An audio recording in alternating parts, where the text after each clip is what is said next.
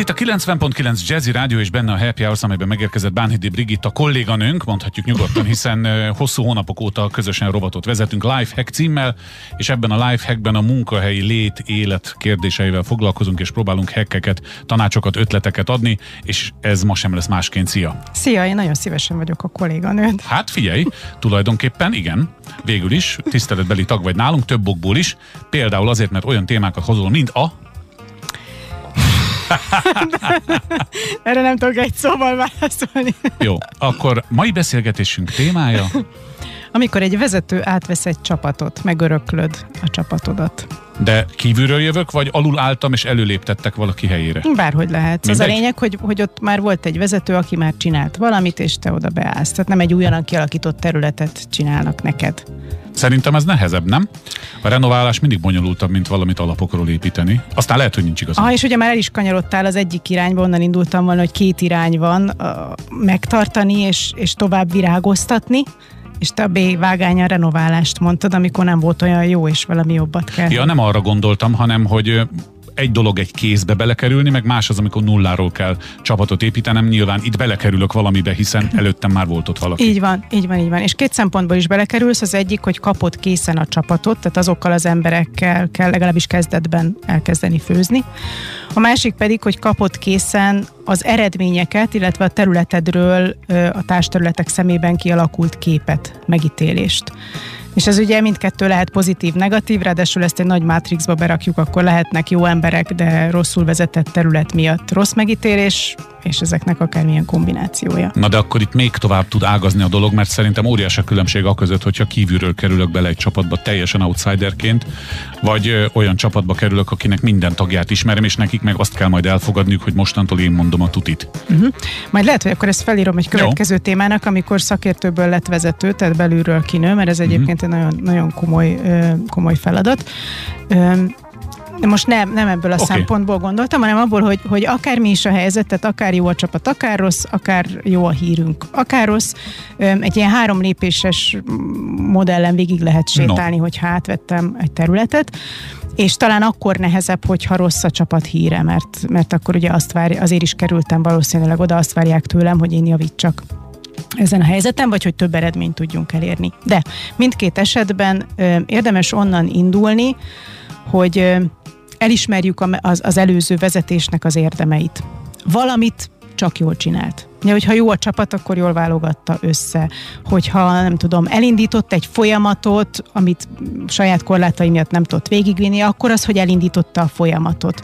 Uh-huh. Feltételezhetjük, hogy, hogy akikkel együtt dolgozott, nem mindenki utálta őt egyformán, akkor valaki egy kicsit kötődött hozzá, akkor ugye őt is, tehát ő még mindig ott van, akkor őt is pozícióba kell helyeznünk, hogy elismerjük azt, hogy, hogy valamit eddig. Szóval, hogy, hogy ne, ne menjünk, vagy ne ássuk saját magunk alatt a gödröt azzal, hogy, hogy elkezdjük szidni azt, ami előtte itt volt. Hát szerintem ehhez mondjuk, bocsáss meg, nem kell lifehack szakértőnek lenni, mert erre józan paraszti észsal azt mondja bárki, hogy ez milyen gusztustalan, ide jön és egyből ekézi az előzőt. Szerintem ez semmiképpen nem indokolható, hogy ez bármilyen szinten is helyes lenne.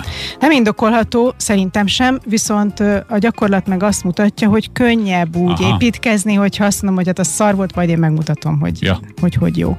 És én azt szeretném, hogy a hallgatóink ne így csinálják, hanem, hanem ismerjék el azt, hogy valamit az előző is csinált. És akkor megyek a kettes Igen. pontra, hogy akár a csapattal együtt, de talán inkább először az egész szervezetet föltérképezve, ezt úgy, úgy képzelem, hogy konkrét interjúk, tehát végigmegy az összes társterület, vagy a vezetőtársakkal, vagy a beosztott, tehát hogy aki egyáltalán dolgozott ezzel az előző kollégával, egy ilyen riportot, vagy interjú kötet, kötet elemzést csinál arról, hogy mi működött jól, mit kéne abból megtartani az előző vezető működéséből, és mi az, amit, ami nem vezetett eredményre, amit el kéne hagyni. Tehát legyen egy konkrét tudó, meg not to do.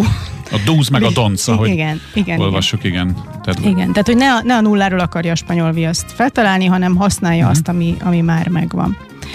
És aztán a harmadik pedig már konkrétan maga a csapat, hogy elképzelhető, hogy abban a csapatban vannak különböző kötődések, pozitív és negatív is lehet, tehát valaki nagyon szerette az előző vezetőt, vagy valakinek az előző vezető miatt vannak beégett félelmei, vagy, vagy feszültségek, korlátok benne, és ezt pedig csak úgy tudjuk kideríteni, hogyha egyesével ismerjük meg őket, és ez megint az, amiről már sokat beszéltünk, időt kell rá szánni, kibeszélő show, részletesen, és az emberek motivációit megtalálni, és azon keresztül felépíteni, hogy azt az adott egy darab Pista, Jóska, Marcsi, Klára, mire, mire lesz jó a csapatomban, és hogyan fogok tudni én belőle egy magasan teljesítő kollégát csinálni.